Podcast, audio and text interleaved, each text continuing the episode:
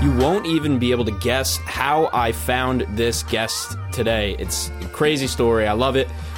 Dave Carson is the owner of a 2015 Porsche 911 GT3. It's a 991.1, if I'm not mistaken. And if you're not a car person, this episode's still going to be interesting. Don't worry, we're not going to go so far into cars. And by the way, the episode's also timestamped. So if you use the timestamps in the description on the audio or the description on the video version, you can use those to navigate the episode. So don't go anywhere. Don't be intimidated by the two hour time limit or the two hour duration. Uh, this is a 100% uh, raw podcast, but we keep you going throughout the episode and we don't go too far into car talk. So, with my caveats aside, Dave's a really interesting guy. Had no idea that he had an entire career in law enforcement. Now, his position in law enforcement when he retired, I'm not going to be able to tell you that just yet because we got to get into it on the episode and I'm learning it for the first time on the episode. I found him on Facebook Marketplace selling this car for $133,000. And if you are interested in the Porsche 911, we have the link in the uh, show notes if the car is still available. He has had a couple offers, um, so the car might be gone by the time you're seeing this. Either way, I'm not in the market for it, not yet at least. Thank you so much for tuning into this episode. This is Bobcast, where I interview interesting people who are breaking the mold. And today we're talking about exotic cars and law enforcement with my friend Dave Carson. Ladies and gentlemen, welcome back to another episode of Bobcast. Today on the show, I have my brand new friend Dave Carson. Dave, we met in an interesting way. I'm going to get to in about a minute, but um, I appreciate you being here. Thank you. And uh, anytime. And if you could, I just want to set a little bit of context. So, however you want to go about doing that, uh, just so the audience can get a gist of who you are before we really dive into the conversation. Sure. Uh, Dave Carson. Uh, I live in Hunterdon County here. I live in Readington. Um, 48 years old, uh, car enthusiast, which is how you uh, you got in touch with me. Um, retired law enforcement officer in the area. Um, now doing some driving and private security, uh, but doing it on my own time, not working full time. Uh, trying to enjoy life a little bit more, doing some mountain biking, road biking, traveling, and uh, enjoying my cars. Nice, man. Yeah. So, uh, yeah, perfect transition. That's how we got here. So, I was telling you on the way in, uh, you're my second guest from Facebook Marketplace. I made a LinkedIn uh, a post about this. Uh, I have a little kind of I run my business mostly off of LinkedIn, and the first person that I got from Marketplace, I made this post about it. people were like, "This is crazy!" Like how you know? I think people it made it makes people realize, and that's like part of what I do too, is make people realize like you can be a random person in a garage and just like start a thing and then like find people on Facebook fucking marketplace Yeah. and boom, you have a thing happening. You know? So specifically how I found you is through your car. So do you want to tell us a little bit about this car that you have for sale right now? Sure. Um, first, when I when I got your message on Facebook Marketplace, you know, I'm getting hammered trying to sell a car. So if anybody sold a car on Facebook Marketplace, whether it's uh, you know a five thousand dollar car or a fifty thousand dollar car, you get hammered with messages from dealers, from people lowballing you, from you know. It, so it's just your phone's just yeah. blowing up all day long. Your message was obviously very different. Um, and I immediately sent it to my buddy who, you know, has a uh, an Audi R8, and I said, "Look, get this, you know, check this out. I don't know if this is a scam. I don't know what the what the what the deal is. Like, so I reached back out to you, and we had a conversation, and and uh, and here we are. You, so. you were very enthusiastic about it too, which I really appreciate. I was. Yeah. I mean, it was another car enthusiast and an opportunity to talk about it. And, uh, you know, most of the times I, I'm not really much of a um, cars and coffee guy. Mm-hmm. Uh, I'll go. Uh, I'll have a good time. I talk to a few people, but you, you kind of tend to see the same cars over and over again. And um, it that's fun to do. And I do lo- like talking to people there, but I, I'd rather be out driving the cars. you're not as much uh the cars are before the social aspect Right. yeah 100% and Right. and i think that's how most people get in i when i was in at I was telling you about my Accord when I was like 18, you know, the Volkswagen before that. It was, it was, everything was meats. We didn't know how to fix cars. We didn't know anything about cars. it was just, it was just, we thought this guy with a bagged S4 was cool. Yep. So we would just hang out with him. Hard park, man. Hard park. Hard park, man. park up at that Wendy's in Flemington, you know what I'm saying? That's it. Yep. and that's that's interesting too is like it's incredible that i mean there's just so many internet rabbit holes it's ridiculous you could just forever you could have a hundred million lifetimes and you'd never go through all of them That's right. um, but the car one itself i it's it's cool it's you know, I was even telling you, I'm, you know, dropping all these different, uh, you know, channels and stuff, but I was telling you about WhistlinDiesel, who takes people's dream cars and just destroys them on on the internet. And like he'll appreciate the car, but he'll be like, yeah, this Toyota Hilux just doesn't like it doesn't work when you drop it from a helicopter. Like it's supposed to be indestructible, right? So there's these corners of the internet like every the internet has made all of these niches uh it, it's it's brought the best and the worst out of them for sure but True. i think it's totally been net beneficial for cars i don't know how into the kind of internet car world you are but probably not as much as you at my age, Mm-hmm. but but you're right. I agree with that. Um, and I mean, as a person who's a car enthusiast, you got to buy the cars, right? At, cer- at a certain point, you got to write the check. Wait, I haven't done that. So that's why we're here today, Dave. Right. Gonna ask you how to do that. So you know, uh, but uh, I grew up without the internet, and Mm. how the hell do you buy a car and know whether you're getting a good deal and what the best finance rates are and all this before the internet? Like, I mean, I remember going to the library and pulling consumer reports out and sitting down for an hour before you go to the dealer, and and you know, so you have the most knowledge you have before the guy beats you up in the box and. You know, you walk out of there with a five-year extended warranty for thirty thousand dollars or something. Um, Yep. But now, yeah, the internet's awesome for car guys because you you get to see the reviews and see which guy you know which cars Chris Harris prefers. You get to see um, you know why they're selling uh, for for cheap or why they're not selling for cheap or which are reliable.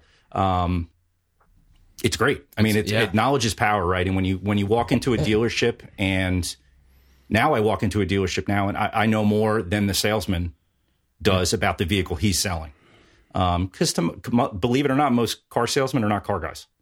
They're selling a product. I don't know any car salesman that's a car guy. It's a shame, but um, you're right. You're right. So when you walk in. That's not their and- job though. The car guys aren't fixing the cars. Yeah, true. You're right. And those guys aren't making any money. That was me. Yeah, it's That's why I'm doing this. I believe it. It's that's Yeah. that's hard. That's a hard life. it's it's like uh you know my dad does carpentry side jobs right like he's basically making the same amount hourly as he did in 1980 it's like cars mechan- being a mechanic's the same deal dude Yeah. they didn't i mean the ball like the, the the shop has charged more hourly over time 100% Yep. but that has not been reflected in the No, People and the job's gotten more difficult. Mm-hmm. You know, you're not just changing you know coils in a spark plug anymore. Now you're basically an IT guy. You know, trying to diagnose issues in all the electrical systems in cars. I, I can't even imagine how hard, difficult it is now. I they probably wish they were just turning a wrench. I know it's that I was the best at brakes and tires. It's like, Yeah. I was so fast at that, man. I didn't have to touch a wire. What's No, the book time on that? Right? I you know. know. you you know you can make out on those jobs. A hundred percent, yeah. Or you, you know, whatever it was. I, I, yeah, I would sit up at night sometimes thinking about the next, the job I had the next day, and just, you know, just, oh my god, that water, a water pump, that was so intimidating Yeah. to me.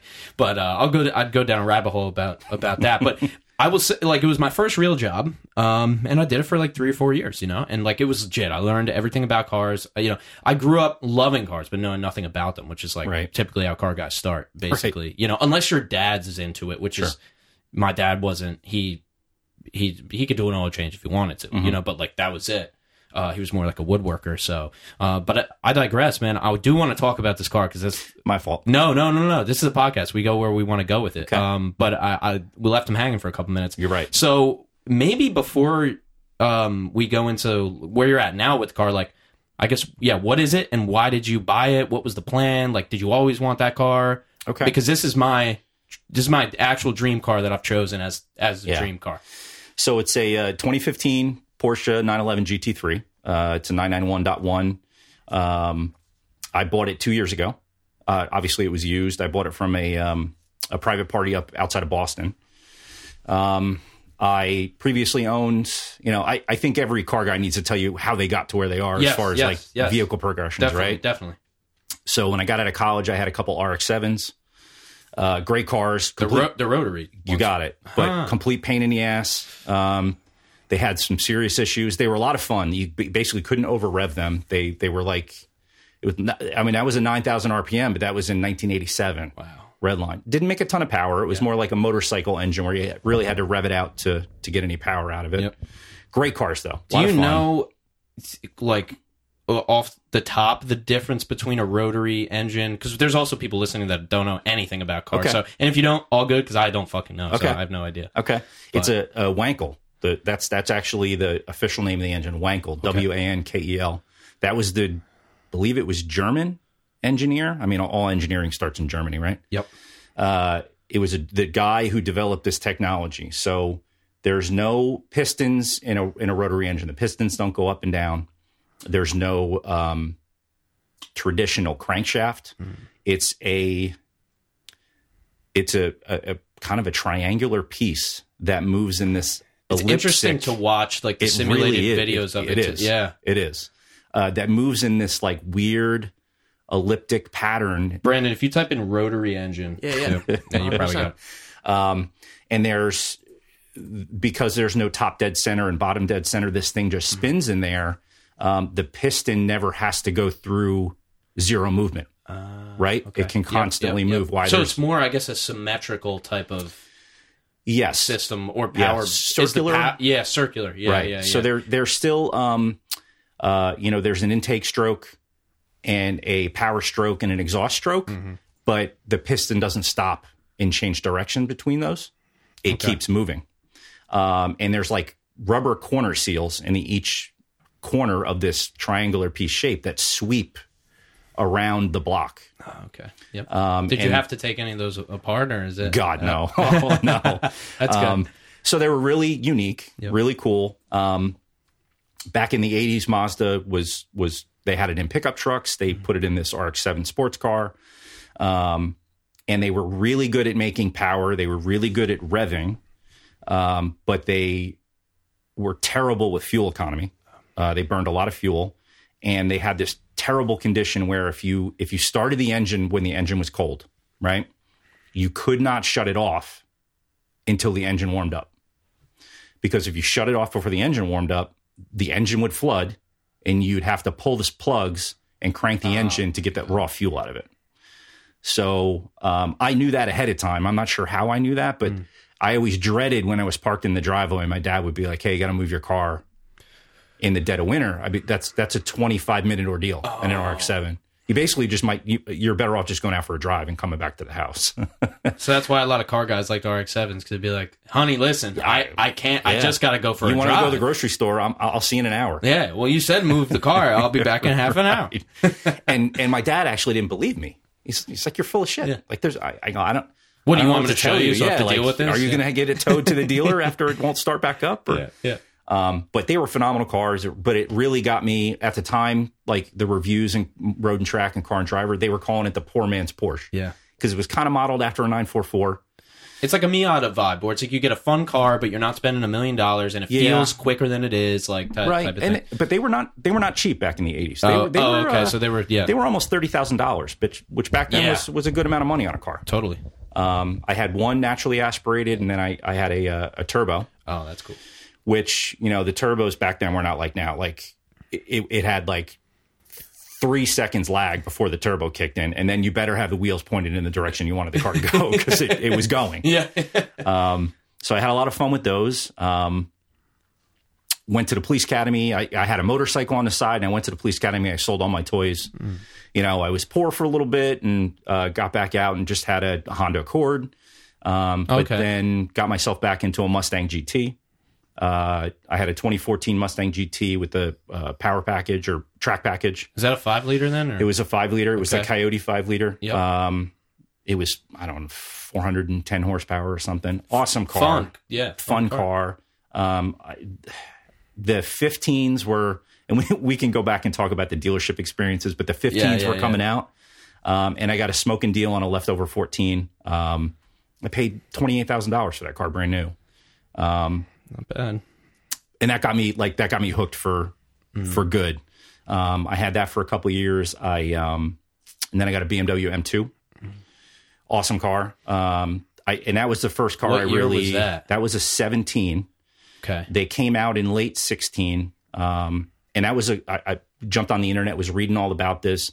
The M3 had gotten a little big at that point, also a little expensive. Yep. Um, they had some issues with the engines with um, Didn't the M2 motors have issues too? M2s did not. really? No. My boss got a dud, bad dud, Really? of a car. Yeah, Okay. bad. I don't know the details. Um, but it was I and, and I just don't know enough details. But uh, he's he's not even a, he's not a car guy, so he didn't Okay. explain it to me. But apparently, there was a major engine problem at under four thousand miles. Like Wow. the car's brand new. Yeah. Okay. But this was probably around. It was probably a nineteen and eighteen. That's around there. interesting. So in 19, they changed the motors. Could have been that then. So I he didn't have it long. He's like, nope, I'm going back to a Jeep, and he just optioned Wow. out a Jeep. Okay. But he's not a car guy. So 16, 17, 18 M2s had the old N55 motor.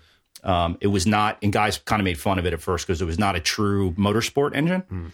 Um, but it was really smooth, torquey. It was a lot of fun. and Are those turbo? I don't know. They were twin turbo. The twin scroll, twin, right? That was The a, twin- uh, they called it twin power. Twin power. I think they're sequen- this- sequential twin turbos. Yeah, they're we- It's like two turbos in one. The- how how I don't know how they work. I don't know how how that me, how me that neither. works, but because there is a difference between twin scroll and twin in the turbo. twin turbo. Yes, know, yes, right? yeah. Um, I'm not sure what it was, but it didn't have a lot of lag. Uh, it was a really linear power band. It was really nice. It was awesome car. Um, and then for 2019, they put in the motor in the M3 M4, which was the true S55 motor that everybody loved, but that motor did have engine ha- had some issues. Um, so maybe your maybe your boss got one of those. Could have Um, been. Could have been. They had issues with twin scroll a lot too. I think uh, at least early on. I know. Yes. I only had one friend who was a BMW guy. Okay. Um, he just had a he had had a 328. uh, Like he Okay. had a 325 uh, convertible. Okay. Uh, it was his dad's car. Okay. And uh, fortunately, his dad passed, but he still had the car. Okay. And that was our car in high school, man. That was top down Hey. every day. Loved the shit out of the car subwoofer, not modified. Beautiful. Tr- he traded that for a 328 Xi. Okay. So then he had the the manual and the all wheel drive. Nice. And we uh, got in the car, or he got in the car one day, probably a couple months after he bought it. Opens the glove for some reason, and he sees this uh, little tuning card. It tells you how to tune or how to change the tunes. Like- ah. And and he's like, the car's not tuned. So he goes in and he does the pedal stuff, yep. and he realizes the car's tuned. Nobody, the guy before him didn't tell him, Okay. And so it had one of the something with a V. It's uh, I forget what the the popular tunes are for those cars. but Yeah, I was thinking boot mod, but so much fun one, to drive. I mean, I drove it about four and a half hours up to Rhode Island, and it was just like had the time of my life. I, I tell you what, once you drive a. German automobile, Yeah. like you, you get it, like you get it, and they're not they're not without their problems, and they're expensive, and they're sometimes they're a pain in the ass, but man, when they work, they're phenomenal. When they work, they're great. Yeah. It's like technology. But I'll pick. We'll pick up back. So you had the M2 at this I point. had the M2 for four years, um, loved it. Uh, I think I put about seventeen or eighteen thousand miles on it, and then I was getting to the end of the warranty period, and I was okay. Do I do I keep it and hold on to it? Do I get a new M2? And then I I just uh, I don't know how or why I got fixated with GT3s in particular. You know, I had looked at a bunch of Carreras. Um, and I just I, I, I could have gotten a Carrera for you know seventy or eighty thousand dollars for a used one. I was looking at all used cars, either a nine nine seven or a nine nine one.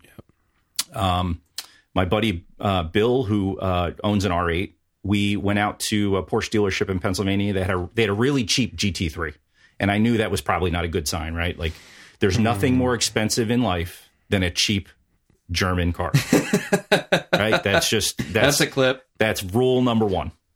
If it's cheap and it's German, it's you're it's gonna cost you money down the road. Whether it's three thousand or as long as it's cheaper than it's supposed to be. That's right. You're That's in right. there, baby. That's right. and even if it's not, you're probably still in there. That's right. So we go out to this Porsche dealership. Uh, it was outside Philadelphia. It was a good sized dealership, and we roll in. Um, we took my M2 because I, I felt that gave me some sort of clout. Like, who the hell's going to let me take out a GT3, right, to test drive it? But I figure if I roll in in, a, in an enthusiast automobile, maybe I'll have a shot. So he and I roll up, and we see this car, and it's it was a little rough. Um, it was a white GT3, but somebody had vinyl wrapped it, uh, which in and of itself isn't an issue. But I always okay, what's you're selling the car now? What's it hiding, right? Yeah. Um, it definitely had some some rough edges, and the, the, it it looked at looked like it had a rough life. So we walked in, and I uh, there was this. It was unbelievable. Six foot tall Asian salesperson, Beau beautiful woman in like four inch high heels and a black like cocktail dress. And she was talking to her about the car, and I'm like, you know, can we can we take it out? And you know, it looks like it's had a rough life. You know, how does it run? And you know, she goes, oh, yeah, we can take it out. So GT3 is a two seater, right? There's no back seat. So Bill and I jump in the car. She said, "Let me go get a license plate." She comes back, puts the plate on the back of the car, and she's like, uh, "Bill, you want to move that seat up so I can get in the back?" And I looked at her and I said, uh, "You're going to ride in the back of this?" And she goes, "Yeah, you know, we have a policy. I'm supposed to go with you, and you know, I know Bill wants to go with you. I want you both to be able to go, so I'm just, I'll just kind of ride in the back." So she sat uh, from B pillar to B pillar, like pinned herself in the back because there's no seats, but there's like a blank area where there seat should be seats. Yeah, it's almost like you're sitting side like a Ford Ranger on. yeah, exactly. she was in jump seats that didn't exist. That's a good way to put it. So she's back there in her high heels and her cocktail dress, and we pull out, and she, she was really nice and took us to a like a, an industrial park that was empty. So no traffic, no people around, and I just ripped on this car. Mm-hmm. Um, I, Bill and I were literally giggling, you know, just bouncing it off the rev limiter, ripping around this industrial park. She never said a word. Never said a word. Now, Bill and I were pinned in our seats, like barely hanging on because I'm really letting it go. And she just, I we I said to Bill afterwards, I said, they must have, they must be told, like, no matter what the customer does in the car, just we'll talk about it later. Or she like, does this every day. It's one of well, know. so we rip through this and we pull back to the traffic light to go back to the dealership, and she goes, I, "I'm assuming you've had some track time in cars." and I said, "Yeah, you know, I've had a couple track track days here and there," and uh, that was all she said to me about it. So we brought it back, and you know, I told her, you know, would they pull the wrap off, you know, so I could take a look at the paint? No, of course, and thanked her for her time, and and that was that. But um, that was a lot of fun, mm-hmm. and, but it got me hooked. Like uh, the, the sound of the motor, the it just I mean it was like driving a race car in the street. He's so. not a Brandon's not a car guy. Brandon's here today for everybody watching, and listening. Yo yo yo. He's not a car guy, but I showed him those the just a launch control video with a, yeah. just an exhaust. Like even that is just enough to. It's like, like, a race car. Yeah, it's crazy. It is. it's unbelievable. It makes you realize why people want them so yeah. bad. Even yeah. like non enthusiasts, if you see that, you can't think that's at least not a little cool. That's right. I think so. Yeah. Um, we don't care anyway, but uh, you're right. yeah, if you, if you live in New Jersey and you've been to Six Flags and you know the roller, roller coaster Kingda Ka, like that's the closest thing yeah. as a non-car yeah. person that right. I could yeah, it's just it, like it's exactly. It's like car, like especially like people who like fast cars, like they want they want those little adrenaline hits uh-huh. whenever yeah. they can get them. And there's, know? it's not like Six Flags. You don't. There's no line. Right, you can do it anytime you want. It's just you. Yeah. the roads, the roads dangerous for other yeah, reasons. for sure for sure. But yeah, so I, I after that I was like, okay, like I'm I'm gonna hold on to the M2 and I'm I'm gonna have to make this work somehow. And mm-hmm. started looking at um, used GT3s and and they're you know they're not cheap. Yeah. They they hold their value really well, but I, this is you know Bill and I started watching. Bill has an R8 now. Um, so he's a friend of yours. He's a close friend of mine. Yeah, okay. another car guy. Um, we we work together, but he, we're also car enthusiasts. So when I had my M2, he had a C6 Z06. Um, and we, you know, we had a great schedule where there were sometimes Tuesdays we could go out for six hours and just rip around up in the Poconos and come home. Um, and he was perfectly happy until I got the GT3. And um, we did a, an overnight trip out into the Poconos and up into New York State. And when we got home, he's like, I, I got to get something exotic because I can't, I can't follow you around and listen to that car anymore and not have one of my own. Mm-hmm. Like he, he's like, I got to look and he ended up buying a, an R8 that next year. So, but when I was shopping for the the GT3, they're expensive because they hold their value well, and um, a lot of them are tracked, which I don't think is necessarily a problem. Uh, it's certainly what they're built for. Um, it's just if the maintenance is up. You're saying that's what a lot of people do with them. They put they, they drive them on track on a track. Correct. That's correct. Yeah, and so if you don't know, say you know nothing about any cars or tracks or any enthusiast level things.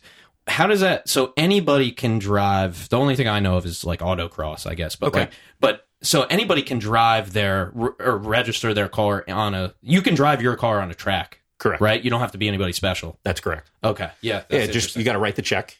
Um, so how much is it to do that? It's not as much as you think. Maybe four hundred bucks for a half a day. Okay. Yeah. Um, not terrible. No. Um, it it helps to be part of a, a, a group maybe like Porsche Car Club oh, and then America. people will go uh, in groups right. and get better and discounts. that's right. They'll okay, get they'll cool. get track days. They also have instructors. You know, you can have an instructor ride with you who can tell you, you know, all right, we're gonna, you know, you're not hitting your braking point in turn three. Well, you know, Have you gonna- done that or? I have. It's awesome. So you learn so I- much. Yeah, I bet it's got to be such a cheat code to like have somebody that can tell you because you can't see how you're driving when you're Right. driving because you're in it. Right. It's right. incredible that there's so much because people see even if you saw F1, you'd be like, yeah, I know that's cr-. or like, well, the the best the best one's NASCAR, right? It's like, yeah. hey man, there's no possible way that's hard to do. I could do that, Right. You know, no, you can't. Yeah. Not No. now, at least. No. You know, it's just they make it look because it seems like you're driving a car. Like, Right. That's like you shooting basketball and be like, yeah, LeBron, dude, I could do. It, Exactly. it is that. It's it, it's you, you can argue whether they're athletes or not, totally. but yeah, But they, after they you drive a skill set. after you drive a 911 first eight hours or something like that, or Oh, you're wiped out. M2, you name it. I mean, take a more uncomfortable car. It's Yes. even worse. You are Yes. you're wiped out. You're wiped out for sure, for sure. Um, and it's on the track for sure. Like you got to. A lot of the things that I learned on the track was you got to keep breathing. You know, you, you're so yeah, focused yeah, on hitting your points and, and that you start holding your breath and you need to be relaxed. It's like you're working out almost. That's right. Yep. Yeah, you gotta you gotta be relaxed. You gotta control your breathing and slow everything down because you start you, you get tunnel vision and you start not looking ahead on the track. You don't see other cars. You don't see the next turn. You're not seeing apexes. You're focused on the fact that you just screwed up the last turn. Well, okay, well, you got to focus on the two turns ahead of you. Yeah. Um, it, it ha- it's if it's. I don't care if you people want to consider it a sport or not, but it's very it's sport like.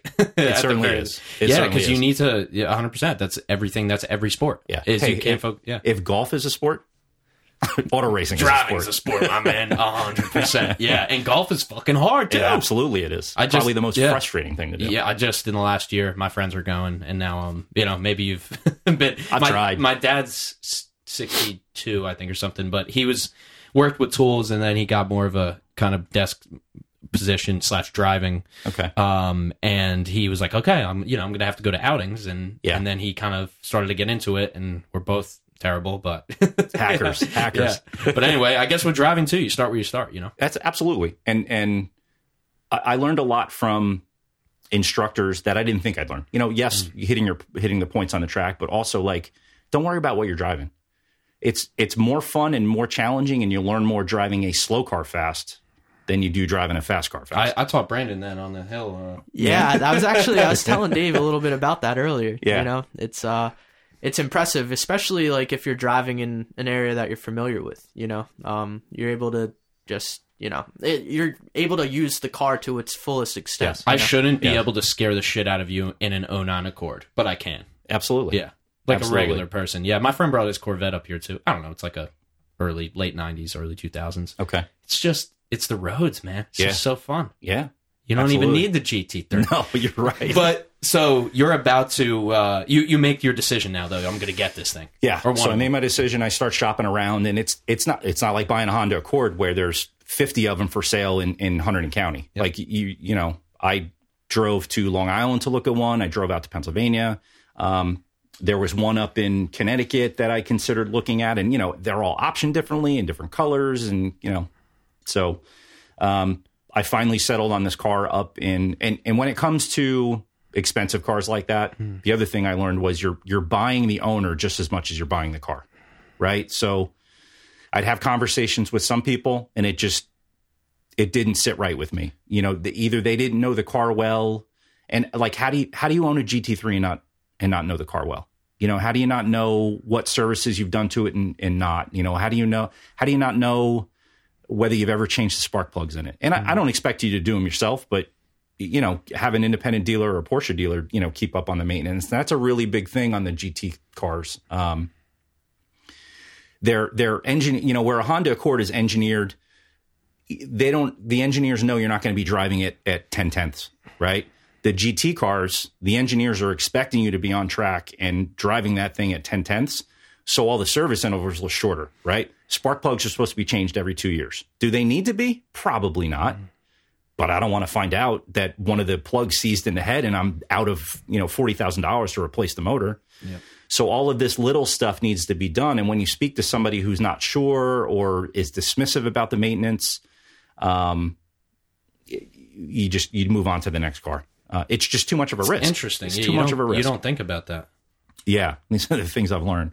So I, I ended up talking to this guy up in Boston on the phone.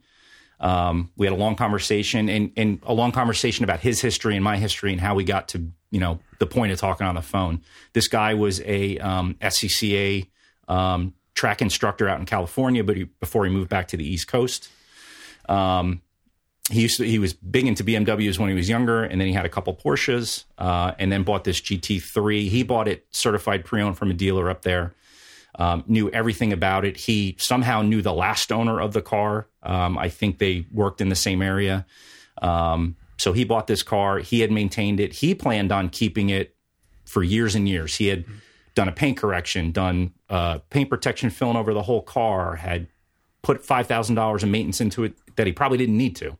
Um, and then a fr- another friend of his was selling a GT2 RS that he didn't want to pass up, so the GT3 was for sale. All good like, signs. all good signs, right? Invited me up to the house to look at the at the car, and I bought it in December, right? So not a great time to buy a GT car. Um, but I went up there with my friend Bill, and we both had a great conversation with him. Uh, it was it was December of twenty, so the middle of COVID. Most things are closed. We're all wearing masks, staying six feet apart. But this guy was really cool and let me drive the car up and make sure it was okay, and showed me all the service records, and uh, you know, left the deposit on it and came back a couple days later and picked it up. So, um, and I drove it home. I drove it home in December from Massachusetts just because I wanted to. I wanted to feel how the car was. I wanted to get comfortable with it. rear wheel or all wheel drive? Rear wheel. They're rear wheel drive. And it's got Michelin Cup twos on it, which are you know summer only tires that It's good you didn't have a little snow patch there. Well, the day we were scheduled to go up there was like a 50% chance of snow. And I, I said to Bill, I said, we got to go the day before. Like, what am I going to drive home in a snowstorm and wreck this thing? Like, there's no way. Nope. And in Boston, they were supposed to get like a foot of snow. Yeah. So the car would have had to sit weeks. Um, so we ended up going up the day before to get it and got home late at night, but got home in one piece. So How does it feel to drive a- a house? You know, it's not a house in New Jersey, but it's a house it's in a lot of not a house in New Jersey. I'll tell you that. It's a house in other, yeah, Yeah. Texas maybe. Yeah. Uh, but like, does it feel? Yeah, I mean, you're driving the shit out of this car. Like, you know, you're taking risks. uh, You know, on paper. Like, does it? Does that cross? Does it only cross your mind in the beginning, or does like, yeah? Do you just get used to it, and that once the novelty kind of wears off a little bit, then you're just, hey, this is my car. I think I think that's a really good question. Um, I think prior to the purchase, I had the biggest questions about it. You know, the sticker on the car was 145. So the original owner in 2015 paid 145 for this car. I paid 125 in 2020. I mean, uh, and it had uh, 10,000 miles on when I bought it. So that was my biggest issue. I'm like, why the hell do I have to pay $125,000 to get $145,000 five year old car? but the the more I you know can you know I did some online research and listened to some uh, some YouTube videos explaining that like the, the the first big purchase into exotic cars, that's the big one, right? So I I just had to convince myself that you, you pay the one twenty five, you keep it a couple years, you sell it for damn near what you paid for it, and you move on to something else and. You, you n- now that you have the equity in the game, right? I've got the 125 in my pocket. Uh, it I, I think you do I think you just need to jump two feet in and and just suck it up because yeah. you just uh, you know now now I, I'm I'm mentally warped by this whole process, right? Because I can look at a two hundred thousand dollar car and be like, oh, that's not it's not totally crazy, far off. right? It's completely nuts, Yeah. but I've convinced myself that it's not. do you have uh are you like friends with any of your neighbors or like do they talk to you about it or anything or like My friend- neighbors friends are that are so not car people. My I the first I had the class Mercedes or what are they? I driving? wish no like Not even? like envoys. Okay, okay. So oh, yeah. So my my old neighbor walked outside when I got the I had the GT3 home, and the first time I was out washing it, and he kind of like walked by, and he's like, "Is that uh, is that the new Corvette?" I said, "No, it's not the new Corvette. Uh, it's a it's a Porsche." And then another guy walked by, and he said, uh, "He said, is that how many turbos does that thing have?" And I'm like, "I said zero. Doesn't have any turbos. It's naturally aspirated. Oh, must not that be must not be fast." I go, "No, it's actually not that fast. It's pretty slow." And then another guy walked by, and he's like, that car's beautiful. He goes, and I didn't know he lived on the other side of development. He has a GT4.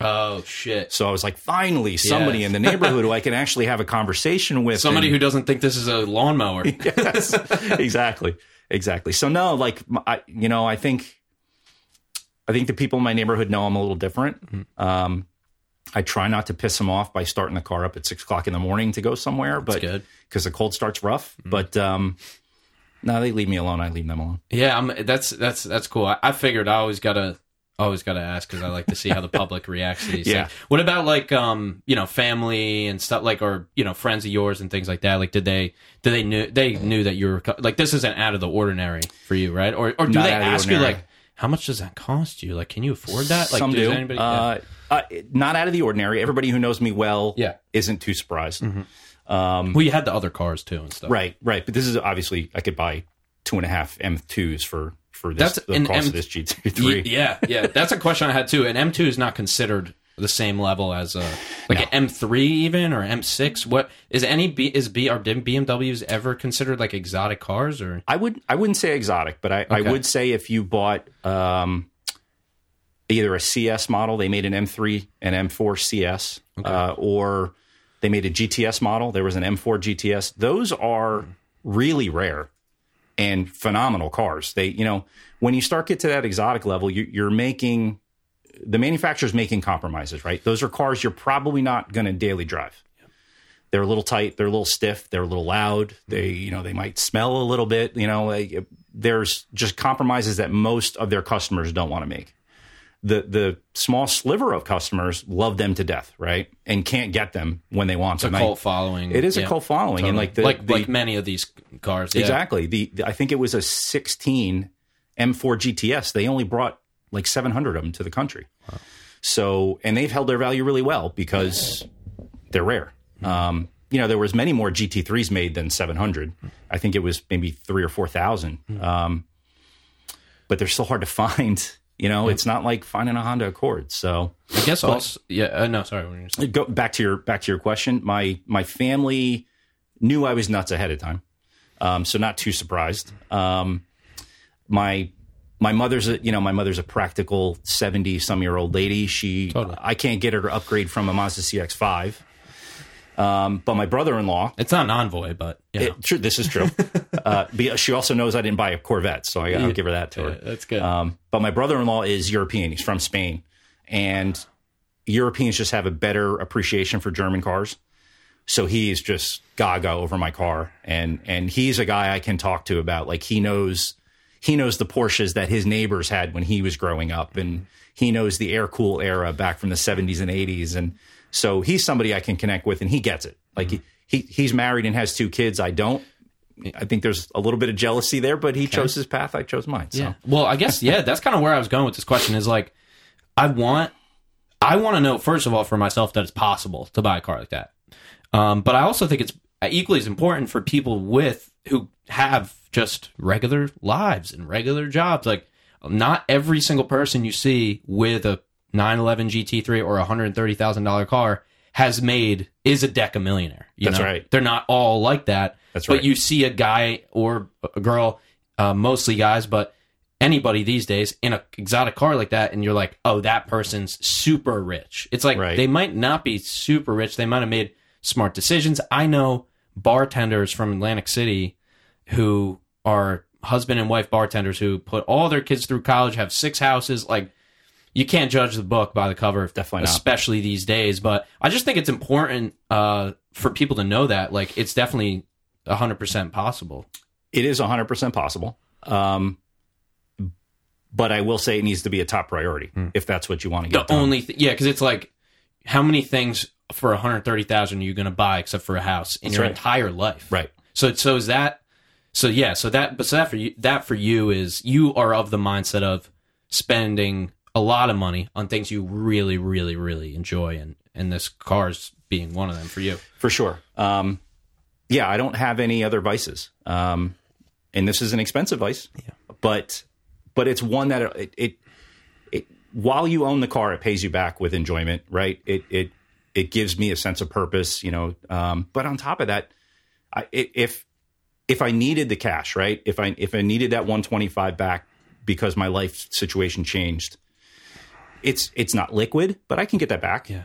I can sell it and get that back. So it's really to me, it's a little bit of a shell game, and maybe I've convinced myself of this, but you know, you're saving the money instead of dumping that in a 401k. Uh, it's it's sitting in my garage, um, and no, it's not earning interest, and I'm not I'm not. Uh, I don't think the car's going to increase in value, you know, because I want to drive it. I'm not going to polish it with a diaper and not use it.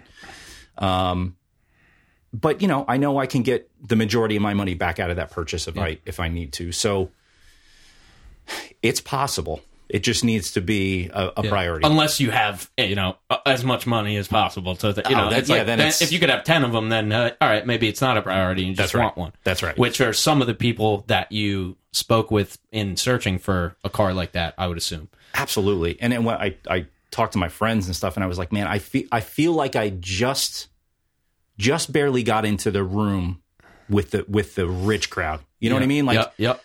because these people I talk to are are buying new Porsches every year, or they have three of them, or you know because they they have a GT3 for the weekends, but they have a regular 911 Carrera or a Turbo S for the week, you know, to commute in.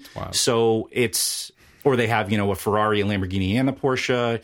Or you know they have the Porsche in New Jersey, but at the Florida house they have the Ferrari because it's you know it's convertible and it's sunny down there, so that makes sense to them, right?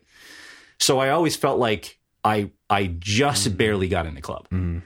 but I don't care. I'm in the club and I have the car I want, and I don't need ten of them because you can only drive one of them at a time. I had a conversation at a cocktail party.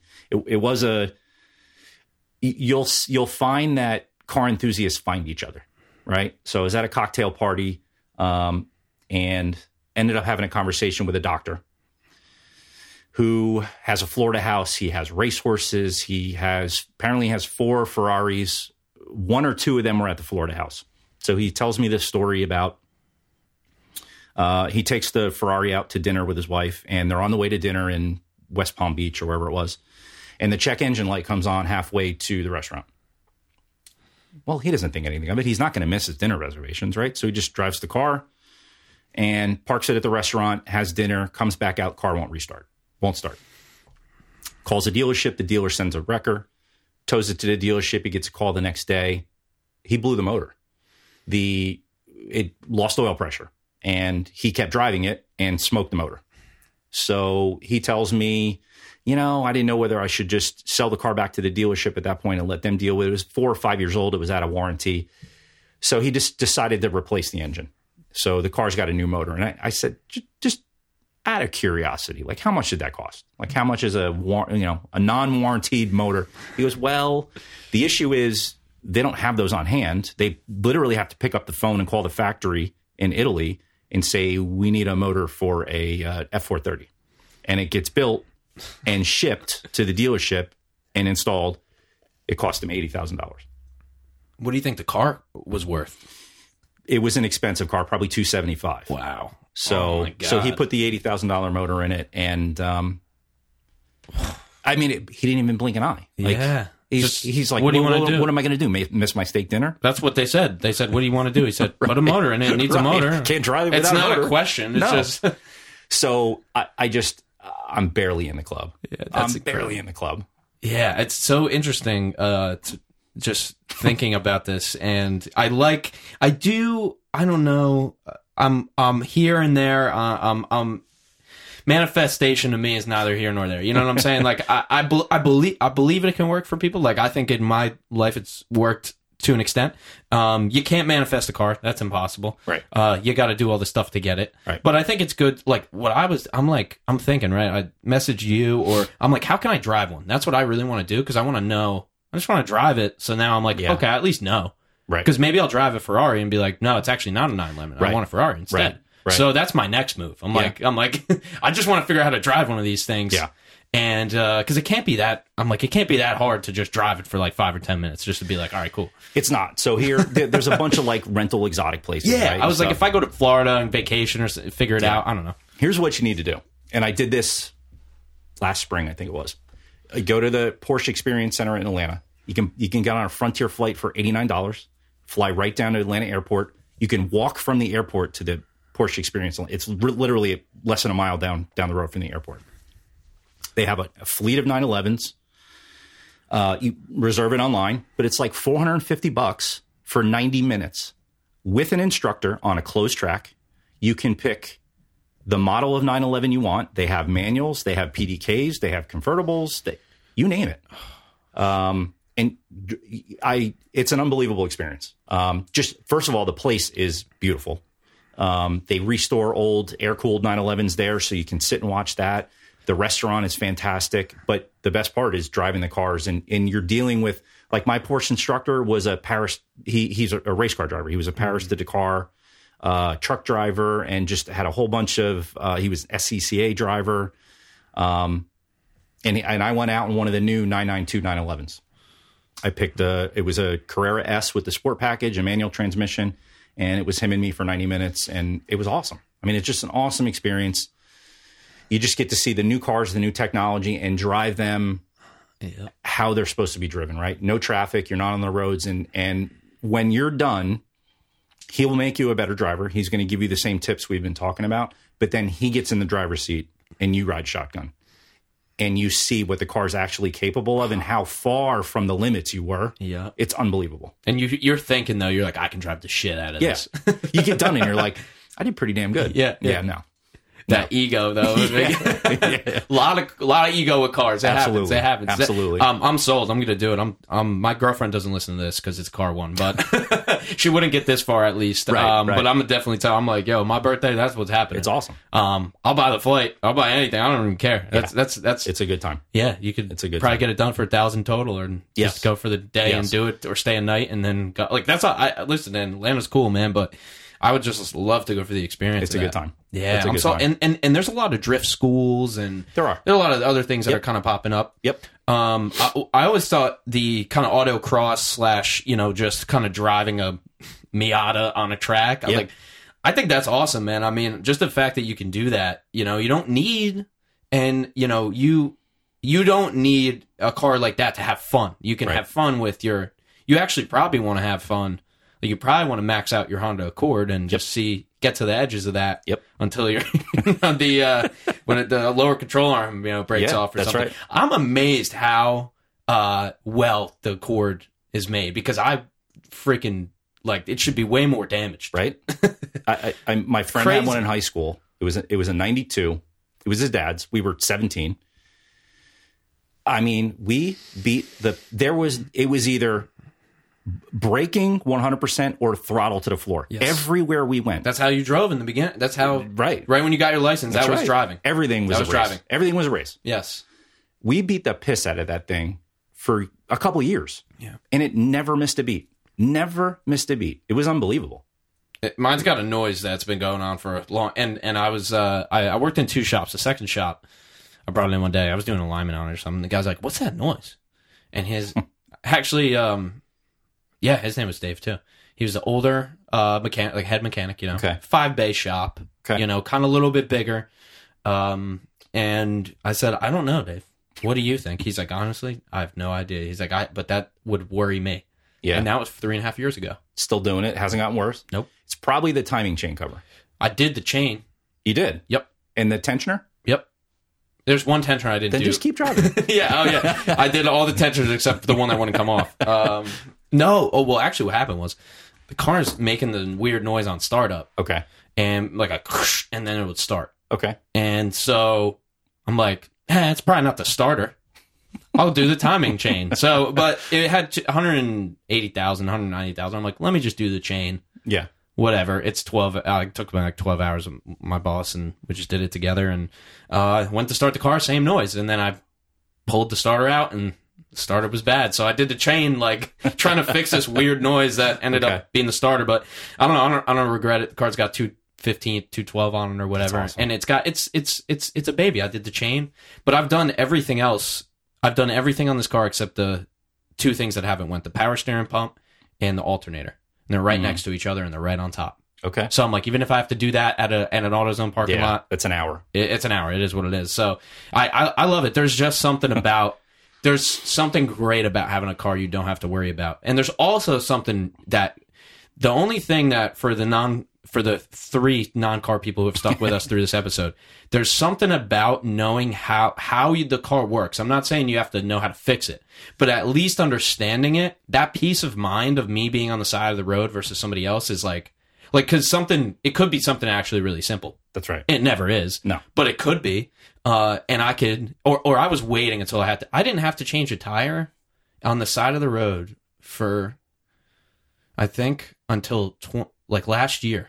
You know, so it was Okay. like seven years of driving, and I'm waiting every day. I'm like, when, I'm like, I'm like the pit crew, dude. I'm like, I got everything in the right place. Yep. Like I changed that tire, and I remember when I blew a tire. That's because you were prepared. I know, yeah, I was ready. if you didn't have, I a like spare, wanted it to happen. Some If you didn't have a spare, you would have had a flat tire. yeah, That's the way it works. Yep, and I had um but yeah, man, I do want to if there's more room in that car, I'd put a real tire in it though, but it only fits the freaking donut, which pisses me off. But they don't even have uh, you know, spare cars don't have spare tires anymore No. anyway, so No. I just got AAA for the first time in my life and I'm glad that I have it. Just I got it to tow the Lexus that I have because I just needed Oh, something go. to tow the car. Okay. Cost me a 100 bucks. That's smart. Yeah. yeah, I would never like 100 bucks for a year? Yeah.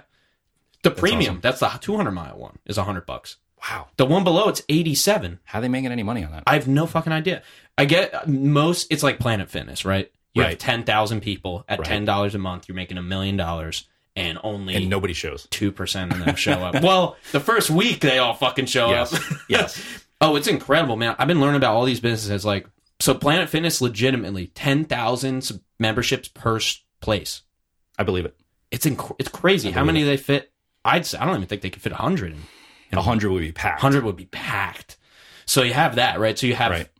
99.5% of your customers never showing up. That's right. It's just all these businesses. I mean, Chick fil A is another one. My friend works for Chick fil A now, Okay. and uh, they make more money in a day than McDonald's and Starbucks combined in every given ev- any given day. And they have had the same 12 products for 75 years. That Never explains the line out on the 202, huh? I guess so. everybody freaking love They love it. It's man. amazing. I don't know. I'm I'm I'm a you know Wawa tried and true. You know, Okay. just that's Okay. just it's just easy for me. You know, I like chicken sandwiches, but Yeah. uh, Chick Fil A is good, but I didn't I, I'm surprised to hear that they outsell Starbucks. Wow. yeah, crazy. And uh, yeah, I mean, I think they have. I think they said it's like fifty thousand applicants a year to open them. Okay. That like fifty thousand people who apply to Franchise. open one. They wanna do yeah, apply to tran uh, apply to the franchise, and you can make the my friend who works there. He said his uh, the owner probably makes like half a million a year, but they also have to do their own advertising costs. So then you bring that Okay. down, you make a couple hundred thousand a year. okay. But that's how you move up in Chick Fil A because you get to the point where then you just have to apply to own one, and then Gotcha. now, but it's still franchise, so they still take your top line, some of your top line revenue. Okay. But it seems it's it's crazy. It's kind of crazy to think about all these things that we just all these places we go, whether it's McDonald's, Starbucks, you know, they Somebody's making whole- money. Oh yeah, a lot. And there's this whole back end. You don't realize that you know a um, you know, good Chick Fil A is going to make I don't know, you know, twenty grand a day, thirty grand. You know, I mean, whatever. I was just at uh, maybe you heard of this the uh, in Edison, the race. The Yeah, K K one karting or whatever, whatever the new, yeah, the indoor karting with the multiple levels and all that. I just went. How was it? interesting experience. Uh, they don't. They're open, like fully open, but they don't have reservations yet. Ah. so you're fucked. Like we drove, you know, however far it is from here here, and then our friends drove from South Jersey, and we get there and they're like, we have no races left. Oh my god. Yeah, so they close at eleven. We got there at like eight. So we're like, okay. So then we went to Top Golf, and then we put in a name in there. Then we went back. So what you have to do is the people drop out of the races, like they put their, I guess they're in, and then they'll leave or something like that. Okay. So you just have to stand next to the cash reg- cashier and just wait, and they'll be like, oh, we have one. Do you want to go in this one? And you just have to stand. It's like super inefficient Okay. but they have i guess multiple tracks i think it's two or three tracks because they have multiple levels they have like a low level medium and then like a pro Okay. and the pro is the fast one that's like probably 35 miles an hour or something like that Okay. i was on the medium one they, they have a boost button so you can boost but that's only in the pro one so it makes you which is more money and it's seven minutes so it's, it's $30 for seven minutes Okay. And you're in there with all experience levels Right. so you're getting in there i'm eyeing it's like everybody up. driving on the parkway. Just driving on the parkway. I'm on y'all up. I'm like, I passed you on the parkway, dog. Like, so yeah, man, it was fun though. So it's electric, you know. You just got a Yeah, helmet on and yeah. a little golf, little uh, go kart, electric go kart. It was fun. I, I I passed a lot of people that have no idea that you're not supposed to hit the brake. You know, they like because I asked the guy, I was like, "How do you actually win this shit?" You know, I asked the guy that worked there. He's like, "Just don't hit the brake, hit gas Be only." smooth, Yeah, slow is fast. Yeah. exactly. Is it it's it carpet? Is it concrete? It's um, It's like painted concrete, probably. I right? think it's painted. Yeah, it almost looks like that garage flooring. Okay. a little bit, Like an It's- epoxy coat. Yeah, it looks rubber. Like it almost looks like it's not. I believe it's concrete or metal with the rubber, some Okay. kind of rubber on top. Okay. And then yeah, I, I felt the tires. They're regular like stock car, thick, you know, no tread tires. Okay. Um, and they have these big bumpers on the outside. Right. Cause and you like move it and it shakes because they just replace them like all day. Sure. I think I've I I fucked up about three people. I've messed up a couple people Good. Well, they were in the yeah. way. They were in the way 100%, but they do have referees. They have people on the side that give you a flag if you don't have your I, hand I on know. the I wheel. got, I got tossed out of a track. One of those type ones? Where Yeah. was that? Uh, Indiana. Okay. Um, that- like I figured, I'm in Indiana, right? Like home of motorsports, right? Indiana, uh, the Indianapolis 500s there. yeah. Indy. We go to a, a K1 karting, which is an indoor electric track there. Um, we know, like my cousin's friend knows the guy who's working there, so he's gonna he's gonna dial up the speed Oh, you on the got the cars, ins, and I'm like, man. this is it. This is I, this is it. This is my I've been Indy training. I've been training for this my Right. whole I feel the Right. same way. So we're, we go uh, the day after Thanksgiving. It's all my my cousins, and I'm like, these are all people I know. You either get the f out of the way, Yeah. or I'm going to move you out of the way. So we're ripping, and you know, I got I got one or two warnings for just tapping, and you know that's fine.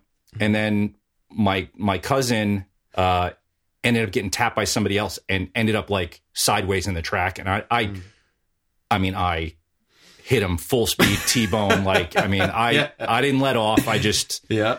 and I got I they stopped the race I got tossed Oh my god, they even stopped it just oh to yeah pull you out. yeah he was pissed What? I don't understand that. It's like, well, they make these things not for car. They don't want car people to do it. They just want like You're right. regulars. You're you right. know? They You're just right. want civilians. You know? Right. they don't want people who just dr- know how to drive. Actually, Right. they want you to like hit the brake and like, Yeah. oh my god, a turn and Right. You know, I was just like foot to the floor. Like this is like it. riding quads. Like you just Yeah. go. oh you'll let off in seven minutes Yeah, exactly, exactly. I yeah, I I uh I think I think like it was me, my friend who was his birthday, and his friend, and I think it was just first, second, third, like all Awesome. of all three of us. You know, it was like, man, it is what it is. It, it was fun though. It was fun. I would Yeah. do it again. I, I would pay for the for the more expensive one and do the faster one. Okay.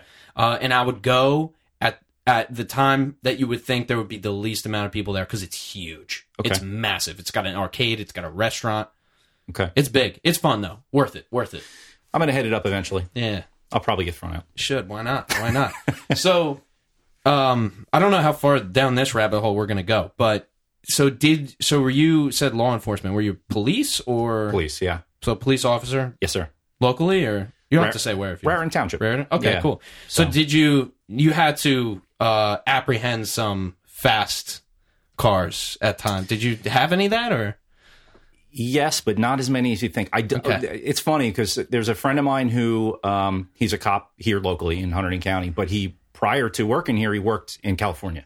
He actually worked for California Highway Patrol, Central LA office. Like yeah. he was in the shit where all the highways come together in the city, um, and he was in pursuits every night. And I don't know what the difference is. It's just a different culture out there. Maybe because the highways are 20 lanes wide and at two in the morning there's nobody on them. But every night he was chasing somebody or they'd have fatal crashes or it just doesn't happen that often here. Now, if you go to Newark or Irvington or East Orange or Jersey City, they're they're in pursuits for stolen cars, but it's um, it's rare out here. Yes, I've been in pursuits. Um, it, it also is a um, I'm kind of giving you the long answer if that's okay, but It's podcast, totally. That's Okay. What, that's what we need. okay.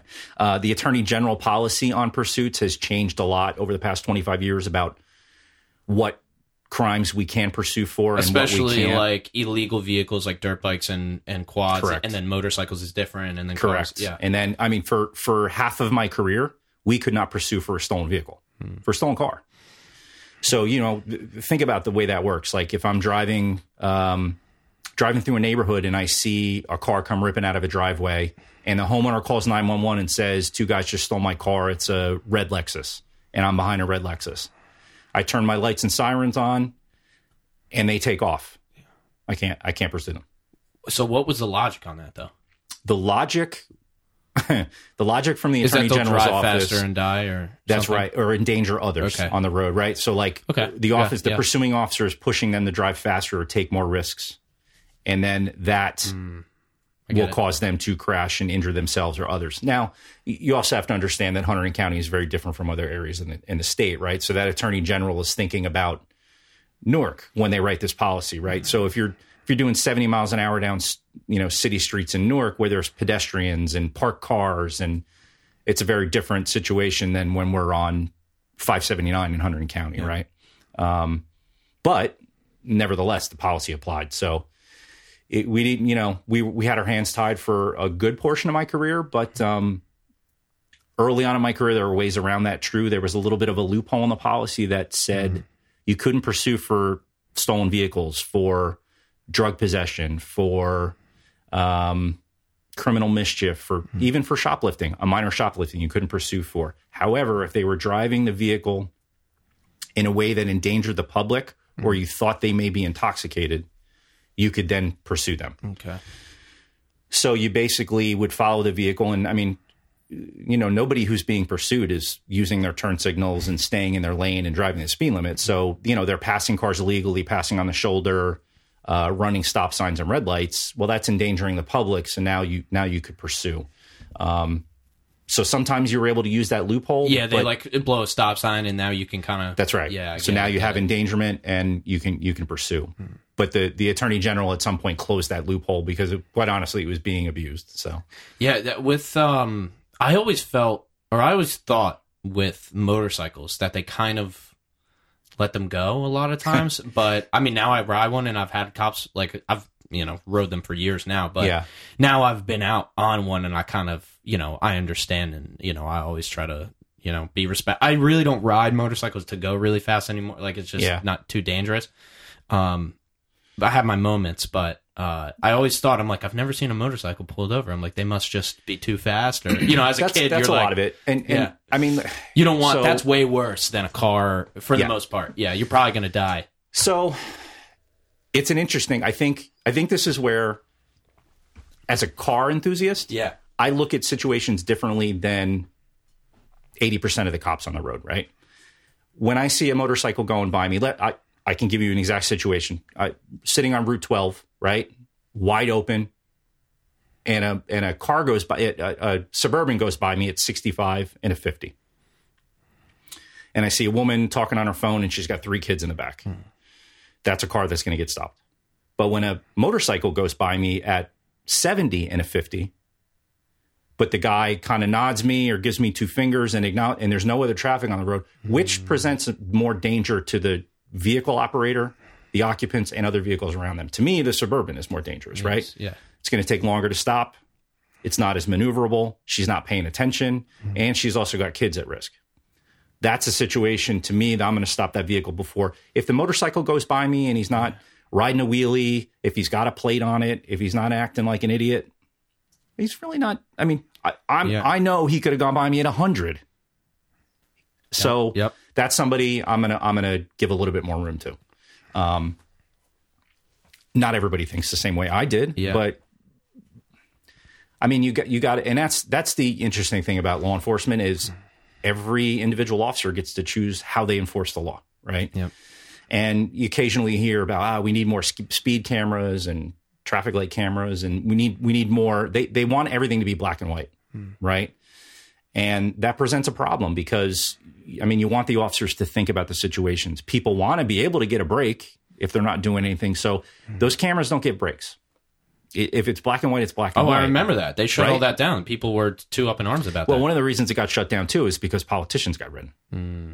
Politicians are used to getting breaks, so they weren't oh, too happy about either. those are the best YouTube videos. Right. My, I, do you know who I am? Right. That's the best sentence. That's the best question you've. Ha- has anybody said that to you? or- Oh, absolutely. And and the the weird thing is most people don't mean it how it's taken.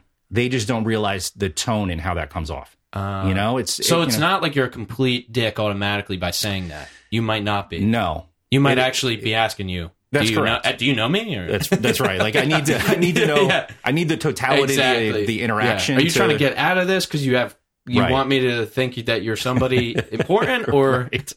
Yeah, um, but you'll. I mean, you'll get housewives that'll say that. It- they, because they just don't ah. realize how it sounds in the Yeah. tone, and, and it can make guys really, officers really defensive. yeah, um, So there's on many occasions I came back up to a, a to a car after a traffic stop, whether I issued a summons or not, and said, "Hey, listen, by the way, you know, if you were my sister or my mom, I would tell you not to say what you said. You know, it mm. just it can be taken the wrong way. No different than my interaction with a motorist can be taken the wrong way if if hmm. you know my tone isn't right. That can go the other way too, and you can you can very easily talk yourself into a ticket and not realize hmm. that you did it. So, you know, just How- if, if yeah, you're not sure yeah. why you got stopped, then say, "Hey, officer, uh, can you explain to me why I got stopped? I'm really not sure." That comes off a lot differently than, you know, do you know who I am, or why did you stop me, or yeah.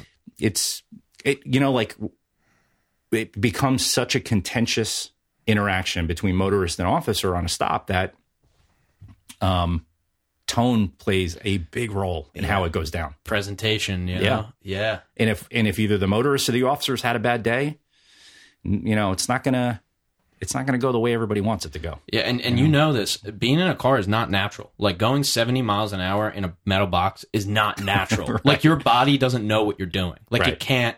Right. Like we're not evolutionarily uh, designed to do that. You Right. know, airplanes, cars. Like it's just you're not. It's not. We never did. It was like horses was crazy. You know. right. And so, or maybe boats got there for I don't I don't know. Uh, get downhill on a bicycle. It's like Right. that's where you were going fast. Right. So being it's an elevated state sure in a car. So I think that's also I think why road rage is different too than just a street fight. I think. Okay. there's something about being in a car and going fast and then being like the like you don't realize how high the stakes are. Right. Because you're focused on you're just so elevated and in the, in this moment. yeah. In reality, just w- the wrong slight turn is you know is a 10 car pilot, that's right. And that's just reality. and it, it's cars have gotten really really safe right? Really Totally. safe. I mean in my 25 year career the difference between injuries i saw the first couple of years and the last couple of years was was night and day. Seatbelts, even I would think. seatbelts airbags side impact airbags uh, crumple zones and, tr- and you know chassis. Like it's just it's unbelievable how safe cars are now. But they're also really isolating. You know you're in a car doing 70 miles an hour and there it's quiet. You don't hear any road noise. You don't hear tire noise. It's you don't have that sensation of speed like you did you know if you're in a 74 gto you know you're doing 70 miles an hour right but that's not And how many of those crashed and went off? The, most of them. Right. so, you know, if you're in a brand new Lexus or Toyota or something, they're so freaking quiet. You can't even, you know, whether you're doing 60 or 90, you really can't tell. Especially a Tesla. Yeah, geez. Yeah. Another level of quiet. absolutely. I, I, I'm good. I need to hear something. Yeah. Just a little squeak. Do you know, I, th- I just learned this recently. Um, there's foam inserts that insulate tire noise in Teslas.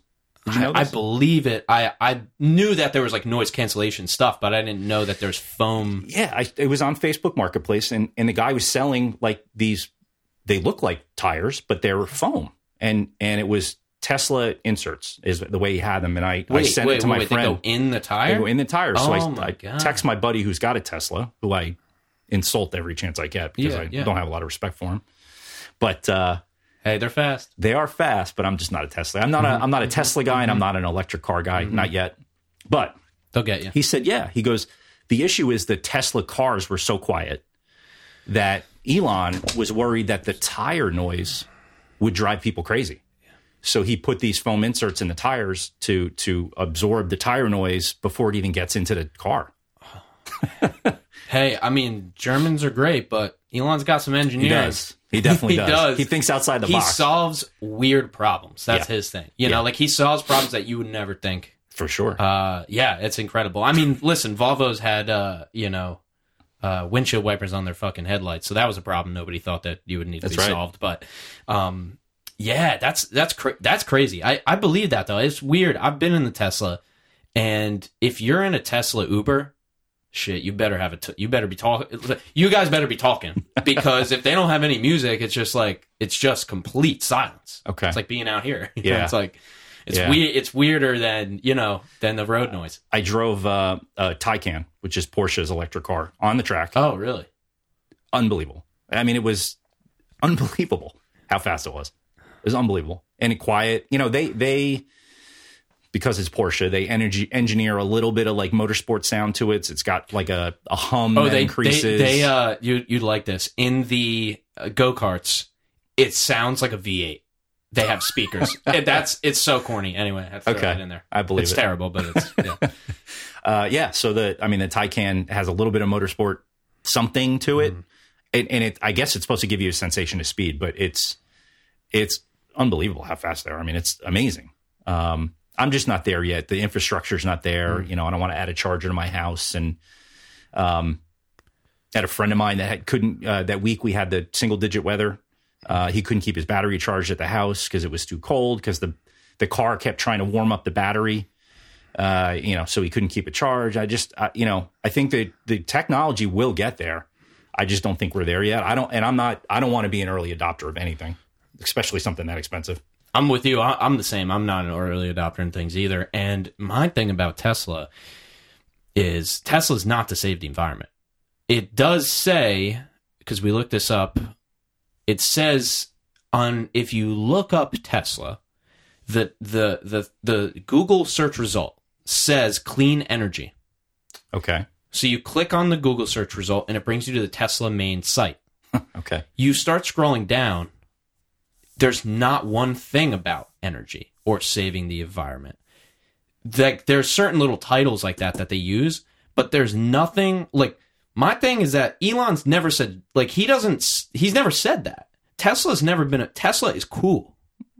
Tesla's a agreed. cool thing. It's a new thing. It's like crypto.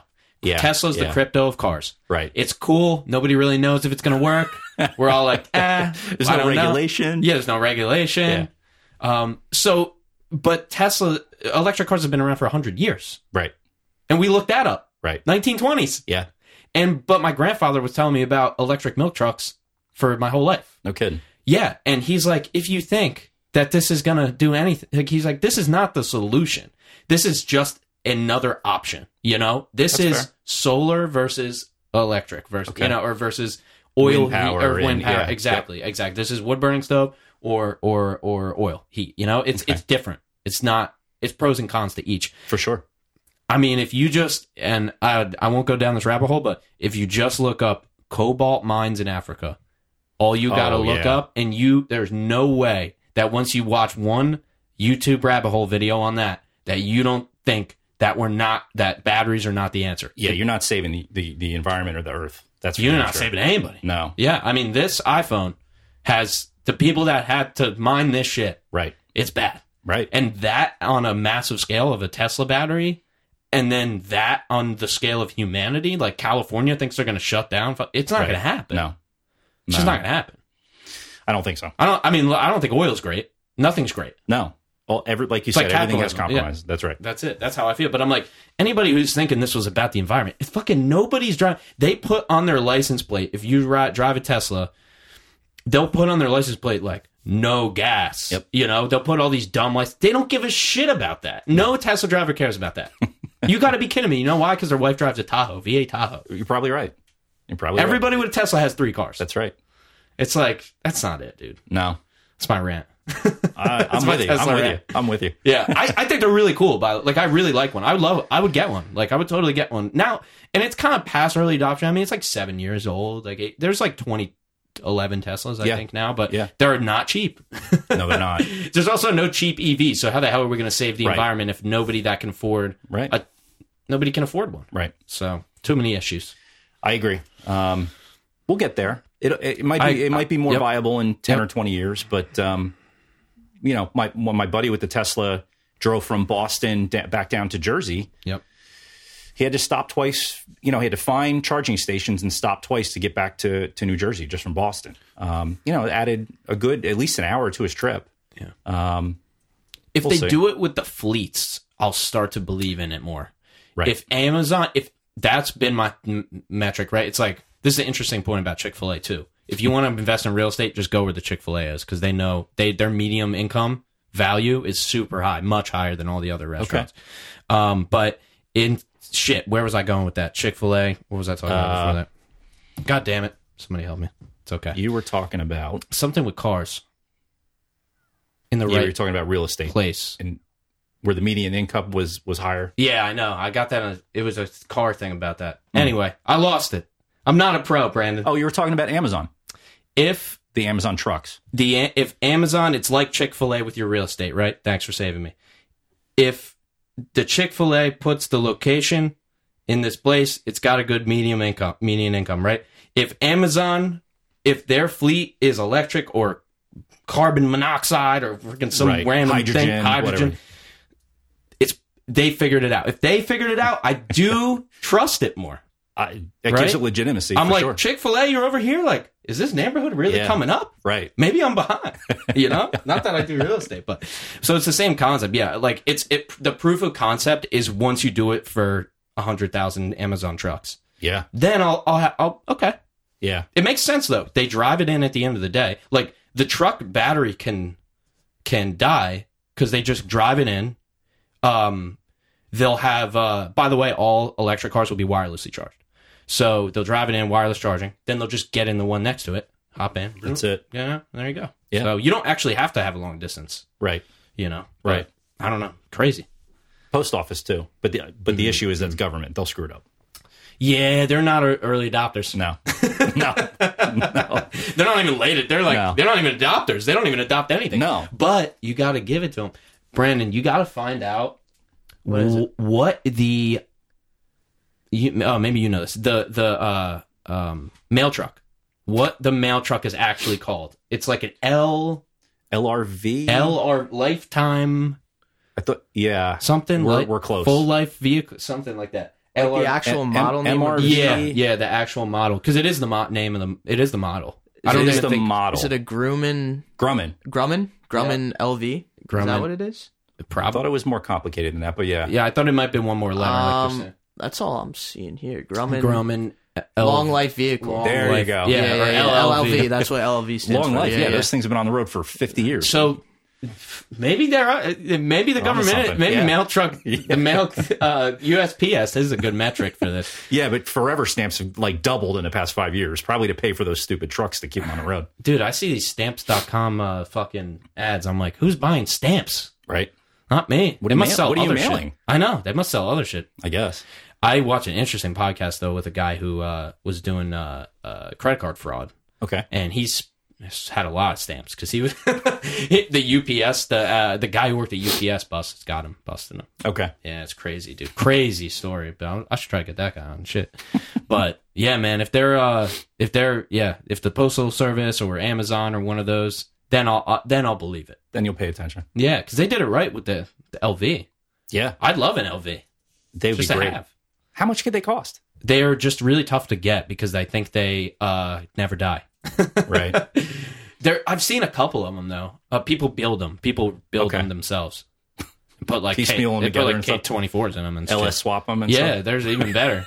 Fuck a K twenty four at that yeah, rate. right. I don't know about you, but I always wanted uh, just like a '90s Civic with just a worked like four cylinder in there because I know friends who had them and they're so fast and They I love are. watching them be Corvettes. I'm I'm just the opposite. I want a mint Civic Si in that dark blue color Mm-hmm. that nobody has molested. That you that a guy like you hasn't been able to touch. Yep. But they're like twenty five thousand dollars now. Yeah, I love SIs. So a little L- LV um backstory. Let's go. So um the service began in '86, and the postal service had ordered um almost about a hundred thousand of them, and at that bulk of a cost um per vehicle was about 11k. So Per Okay. vehicle. yeah, 11.5 about. Yeah. I wonder if we can find how many of them are still on the road. Yeah, let me see. Let's si- that, that's that's a big cost for the old gov. Actually, not. They dumping shit in the fucking Ukraine like a ton of money. Yeah.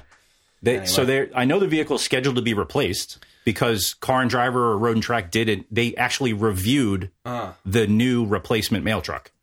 Oh no way. Yeah. Oh, so and they there's- reviewed it like it was a Ferrari. They did. Ex- they ran it through like um, Yeah. the, all the same tests, acceleration tests. They ran it through like a uh, uh, skid pad, everything. It was re- it was actually really. Oh, and comical. let's uh, do that to Uh, Brandon is the new one. Let's check out the new one too. Um, how do you feel about people driving cop cars that aren't cops? Did you pull anybody over like that? No, not just for that. We Yeah. we had we had a, a couple guys in town that were problems. Uh, they they they were involved in some criminal activity that happened to drive old Crown Vics. Why is do they like So, those? I, don't know why they could- like th- those. those things are bulletproof. They are really Legit bulletproof. bulletproof. No, no, No, but the No. four six is super yeah, bullet- it's yeah, that yeah, modular motor ran forever. Parts are cheap as hell. Yeah, Yeah, I had a Grand Marquis, dude. Yeah, so you know, Yep, yeah, they're yep. they're awesome. My grandpa gave it to me. So and they're cheap. They're cheap at auction. It- you know, the, I think the one thing people forget is like if you buy one at auction with hundred thousand miles on it, it's like three hundred thousand real miles Totally, totally. because they sit and idle. yep, It, cops farting them all day long. yep. and then you know they, every mile's a hard mile. Hmm. So, but they still run forever. I, yeah, that's why I've always been weary about X cop car. Yeah, Even, but man, my uh oh, so Austin Huffman, the guy who owns that uh, exhaust company that I was Okay. telling you about, he's got an Explorer right now. Okay. and it's got lights and everything. Okay. and it's a it looks it's a cop car. It looks Legit, like, yeah. but he has the matte black his company logo, but matte nice. matte black on black. So you can't you can see it, but you can't if you're yeah. driving, it's a cop. You think it's a Yeah, cop. yeah. You know, and he just has the lights for shows and stuff Sure. like that, you know. But um so cool though. I love those explorers. I just think they look that's Is it the new. Explorer? Yeah, I mean it's probably twenty They're sharp. or something. They, they're really they just nice. look great. Yeah, The Durangos are cool. They're not bad. They Okay. they didn't do it. The I'm really impressed with the Explorer because they never had a body style that I I liked. Not up until this one. no. this the one original sharp. Durango versus original Explorer. I'm Durango all day. absolutely, Yeah. absolutely. Um, the Durangos are nice. I, I, I mean, I just, I've driven everything. Right. I, I was in the academy with a, a squareback Chevy Caprice. Mm-hmm. I got out of the academy, and my first car was a '96 bubble back with an LT1. Mm. Um, and then I, I actually I didn't start here in Raritan Township. I worked in Fanwood when I got out of the academy. Uh, came out here in '99, and it was a fleet of of pretty clean uh, Ford uh, Crown Vics, and drove them until we couldn't get them anymore. Yeah. So when did that switch over? And what did that switch to? An Impala, or what was it after that? So I want to say, man, I want to say it was like 05 or 06 because the the last ones, the last ones we had were just came like the, the way Raritan Township would do it is that the, the new patrol cars would come in, they would be in patrol for 80 to 100, maybe you know like when the economy wasn't great, maybe 120,000 miles, mm-hmm.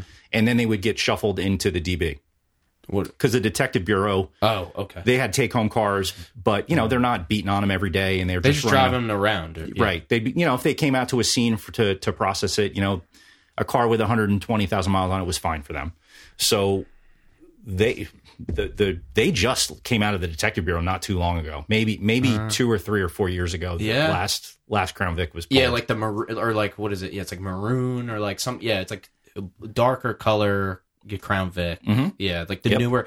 Well, the newest one is what 2012 or something like that. How long did they even make those? Uh, 12 sounds right. I don't know if you could get.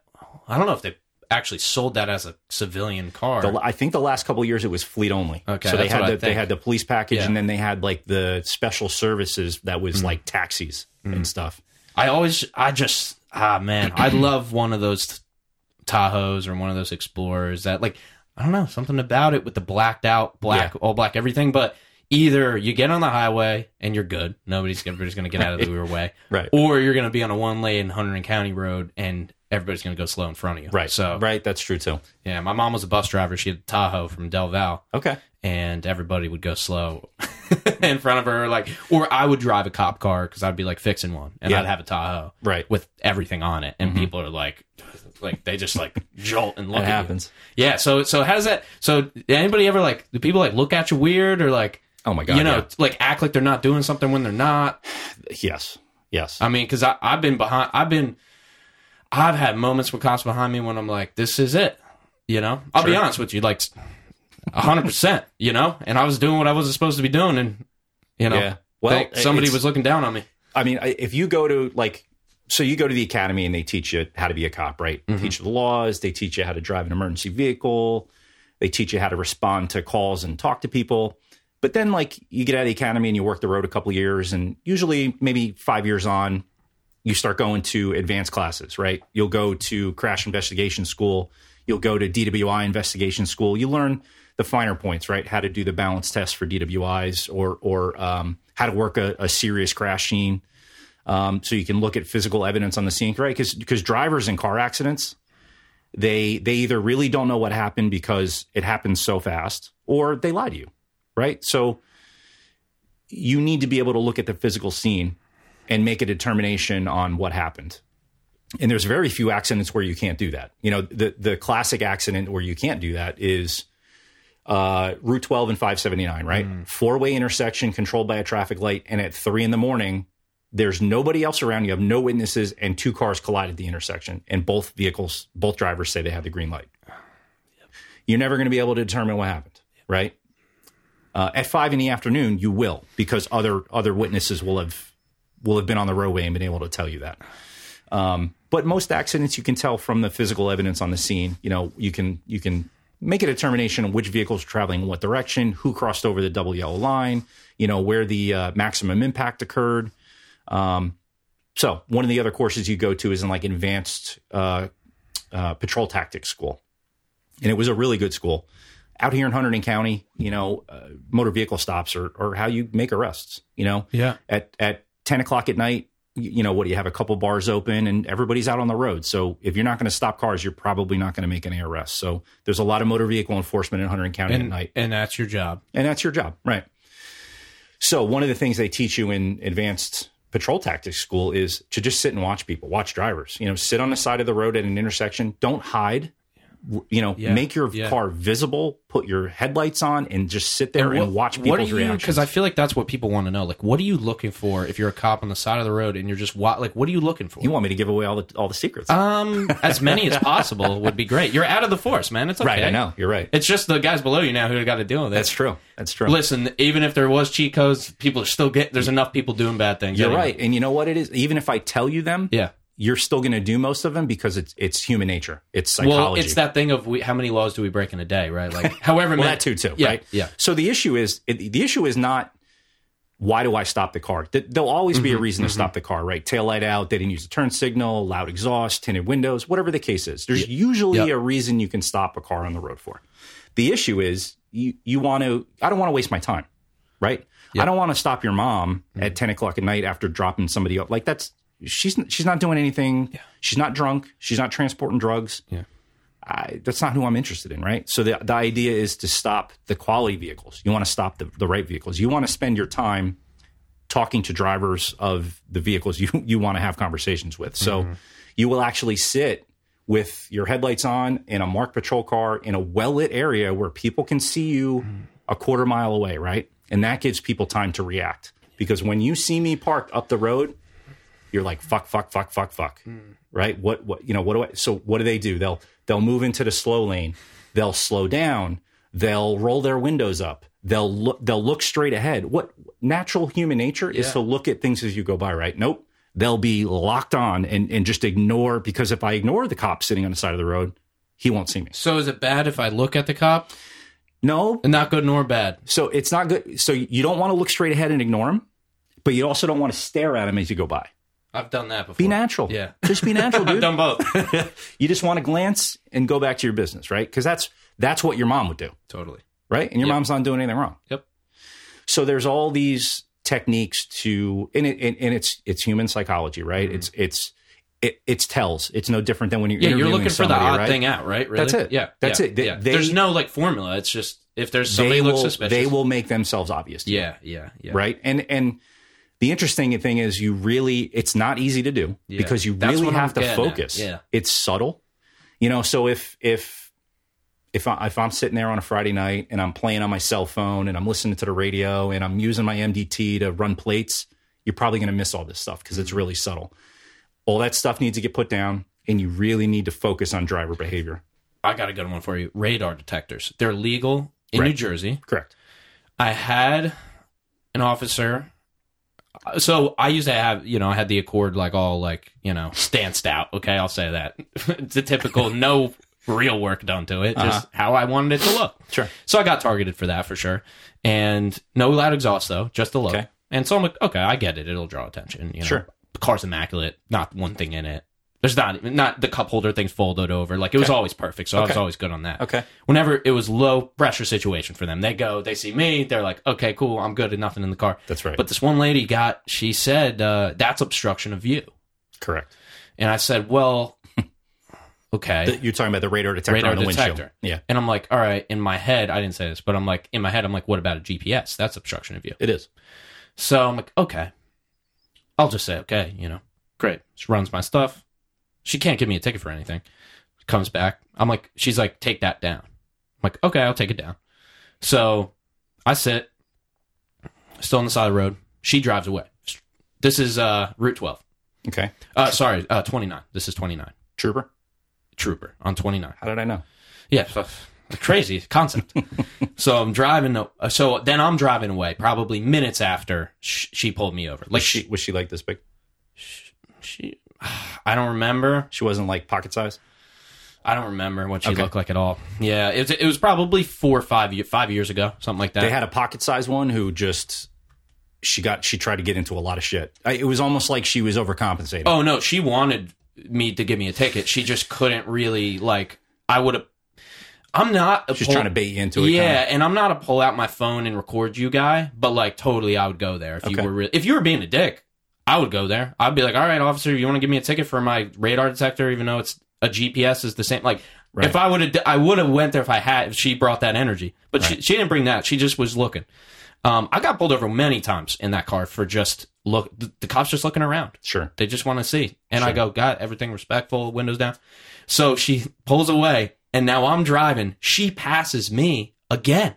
Now she's passing me. I didn't take the radar down, Right.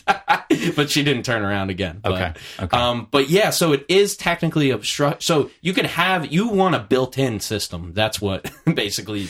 Right. So Do you use them? I do. Okay. I, I- you know, I have a radar detector in the GT3. Um, just because I want to get slowed down to some reasonable speeds before I pass somebody. Totally. You know what I mean? Yeah. So um, I have one. I, the, to circle back, it is a violation, and she could write you a summons. Really?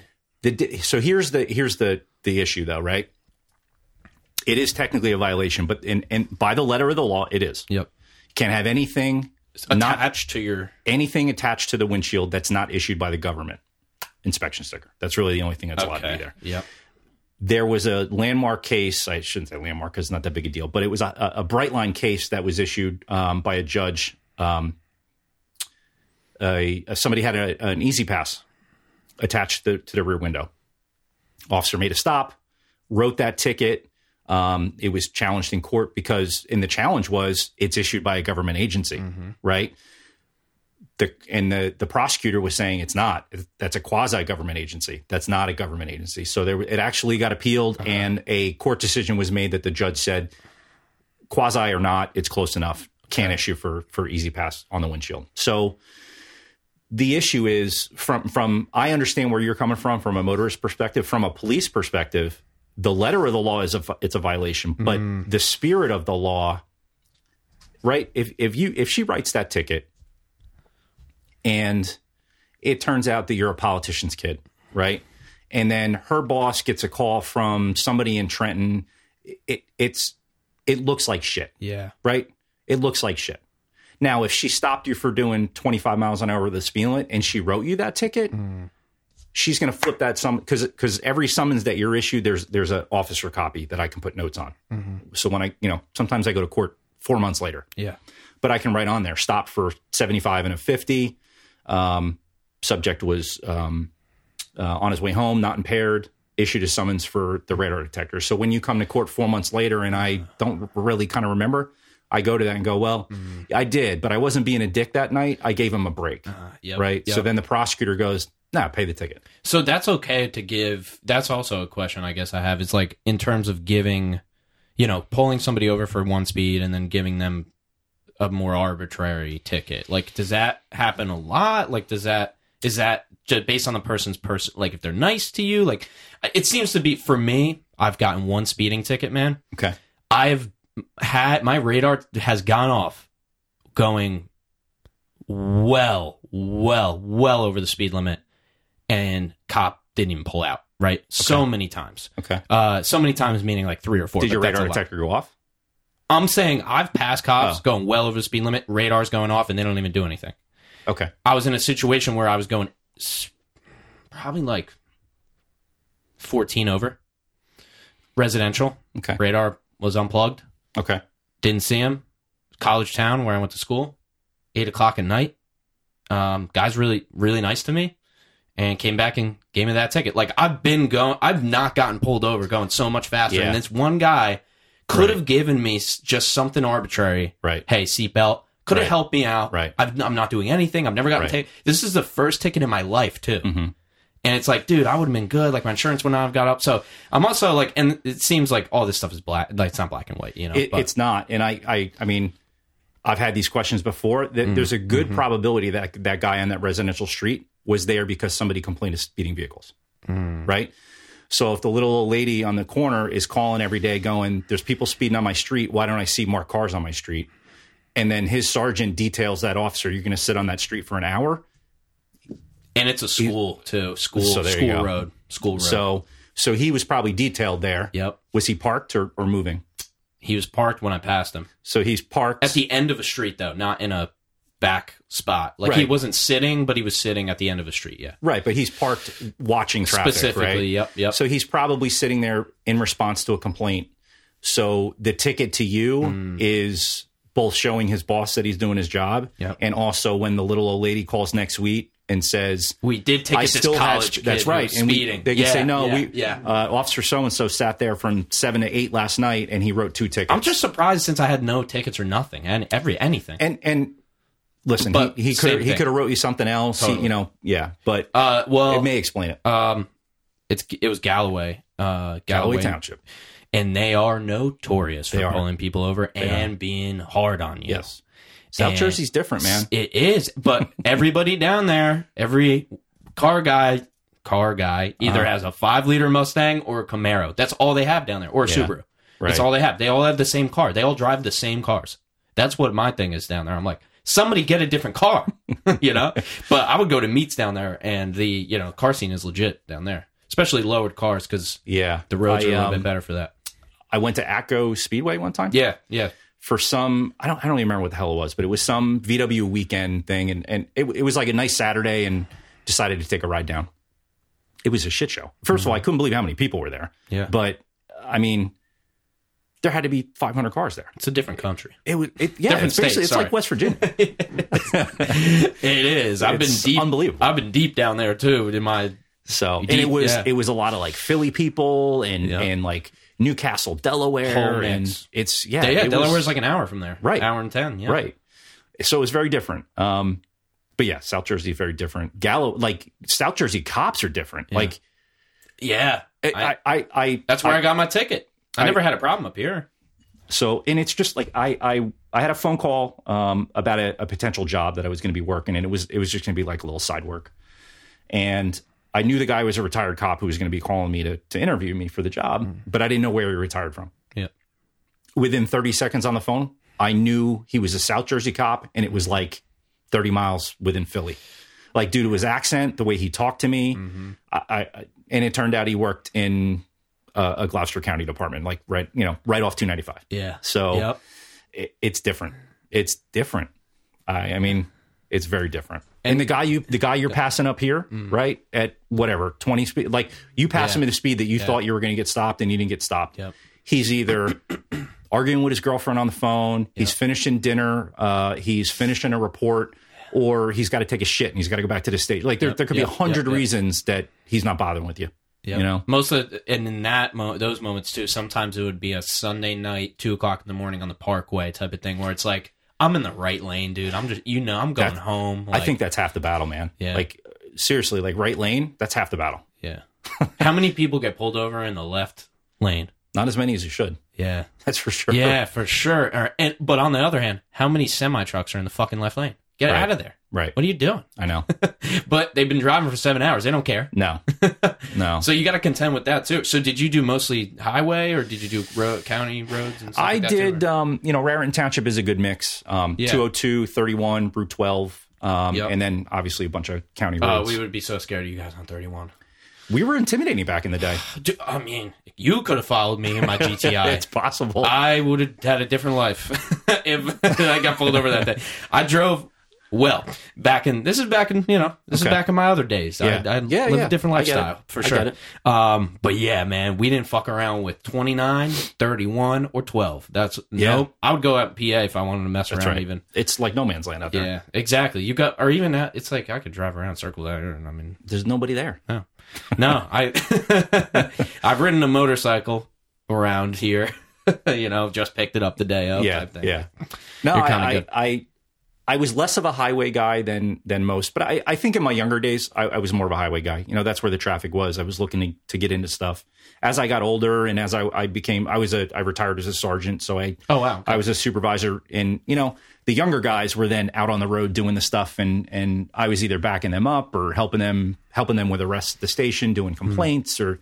Yep. So, um, but I also, uh, as you as you get older, you get better at the job.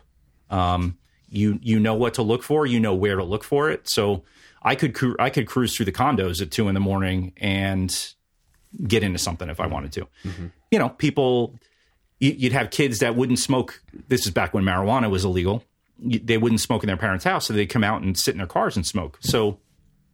I, I mean, I rode. Yeah. I was on bike patrol for a little bit, so I'd, I'd cruise around on a Oh, bicycle and smell it. you just smell the weed and just follow it. Yeah. Um, and while weed wasn't a big deal, a lot of times it came with other things, right? So There, there is so much, Dave, that I want to dive into with cops and weed, and I want to ask you how you got into it and Yeah. being a sergeant. I also, I got friends who are uh, Okay. officers. I have a friend of mine. Shout out to my friend Riley, man. He was a cop from day one.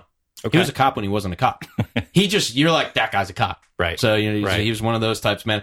I'd love to go in. We're at like an hour and a half, so Okay. Um, thank you for doing this. I really appreciate it. I just want to bookmark all this stuff, okay, so we can have you on again if you don't mind. I would love to Um, come back. This was fun. yeah, man, you should you could do more podcasts too. Absolutely. Um, why not? That's that's the start. So, but now I guess to to to end on this note, so you're doing more like security work, you said now, or like what are you? It's um, I'm driving for a family um, who uh, own a bunch of businesses, and um, so I, they they need a driver. They they have a lot of meetings in New York City. Um, they appreciate having a, a retired law enforcement officer because I can still carry a weapon. Um, I'm you know driving nice vehicles, driving some some VIPs here and there. So um, they just like the fact that they have a retired officer to to drive. So uh, the the personal security side of it is a little loose. It's really just you know professional driver, but the schedule is is great. They kind of have a pool of drivers where um, if I, if I'm not available for a day, then I don't I don't have to commit to it. So it it's a really flexible schedule, which gives me time to do other things. And uh, drive your 911. exactly, exactly. Well, so it's a uh, before we uh, head out of here for all of my listeners because we got very high net worth listeners, and they can all most of them could afford this car totally. Um, so it's a 2015 911 911.1 right, GT3. right. Uh, any certain package? No, they're pretty much That's pretty much straight up. It's GT3 got, is the uh, GT3, That's right. right? It's Yeah. got other uh, than options, I get or exactly. colors and shit, and Exactly. it's white. The car's white. It's white. It's got uh, guards red, deviated stitching interior, uh, red seat belts. Um, but that's that's pretty much. They all drive the same, um, same engine, same brakes, all that. It doesn't have carbon ceramic brakes or anything crazy. Um, so yeah, it's it's for sale. I've gotten some some offers on it that I haven't accepted at this point. The dealer gave me a really good offer on it, right, as a trade. Mm-hmm. Oh, you said that in the post. yeah. Yeah. So, with, you know, in the way New Jersey works with the sales tax savings, you know, you get you get to save the sales tax on the car, right? So, uh, so uh, you know, I have it listed at 133. Really looking to get 130 for it. It's got a four year extended warranty on it, so it's shouldn't give anybody headaches. It shouldn't be a money pit. It's been extremely reliable for me. I've had it down in uh, uh, Tennessee on in the Great Smoky Mountains a couple times at Tail Oh, of the that's gotta be Dragon. Yep. It was awesome. Uh, the car didn't miss a beat. It's fantastic. Could use some tires next year, but other than that, it's it's ready to go. I can't wait to get one. Yeah, absolutely. I don't It's- know if it'll be next time you're on, but I hope so. we're trying. I got to make a lot more podcasts. yeah, that's for sure. just a couple more, brother B, and we got Just our, a few. We got to have our 911 dialed. Um, so I know you have Facebook. What I'm going to do is I'm just going to link the uh, it, it, when this comes out. Uh, if the car's still up, I'll just link that. Perfect. Um, but yeah, I mean, I don't know if you mind if people reach out to you. No, Uh, not I, at all. I don't know if they will, but uh, I'll, Not I'll at all. throw your I- I Facebook mean- on there as well. I, I don't know a lot about much, but I'm happy to talk about the stuff I do know. So I, I loved it. I had a great time. Um, really excited to dive into um, more, you know, police work and things like that. I think Okay. next time, and maybe mix it with cars, and then probably dive into whatever you end up getting after this. that So, sounds good. yeah. All right, Yeah. perfect. Dave, thanks so much for doing this. No man. problem. I really appreciate it. Really nice to meet you too. Yeah, you got it, man. So for those um, listening, you guys know the deal. We do the video version uh, on YouTube as well. Uh, Brother B, Brandon Ferrero, baby, thanks for uh, helping me out, man. Anytime. Thank you for having me. You got it, dude. Um, and the team, whole team at Podcast Principles doing it. Um, you just know the deal. We say it every time. Uh, we're on all platforms, even the ones nobody uses, and we'll catch you on the next one. Hey, hey, thanks for tuning in. Really appreciate you listening today. The only thing I ask is if you could please share this show. We're gaining a lot of traction online now in terms of what the uh, Instagram clips are doing. So we want to just keep the momentum going and get better and better guests so we can improve the quality, improve the conversations, and all that happens with you. Uh, none of this would be possible uh, without the people who support this show. So please share the episode, uh, whether that's on your social media or with a friend. Really appreciate it. So make sure to tune in next Monday as well and catch the video version on YouTube. All right, we'll see you on the next one. Peace.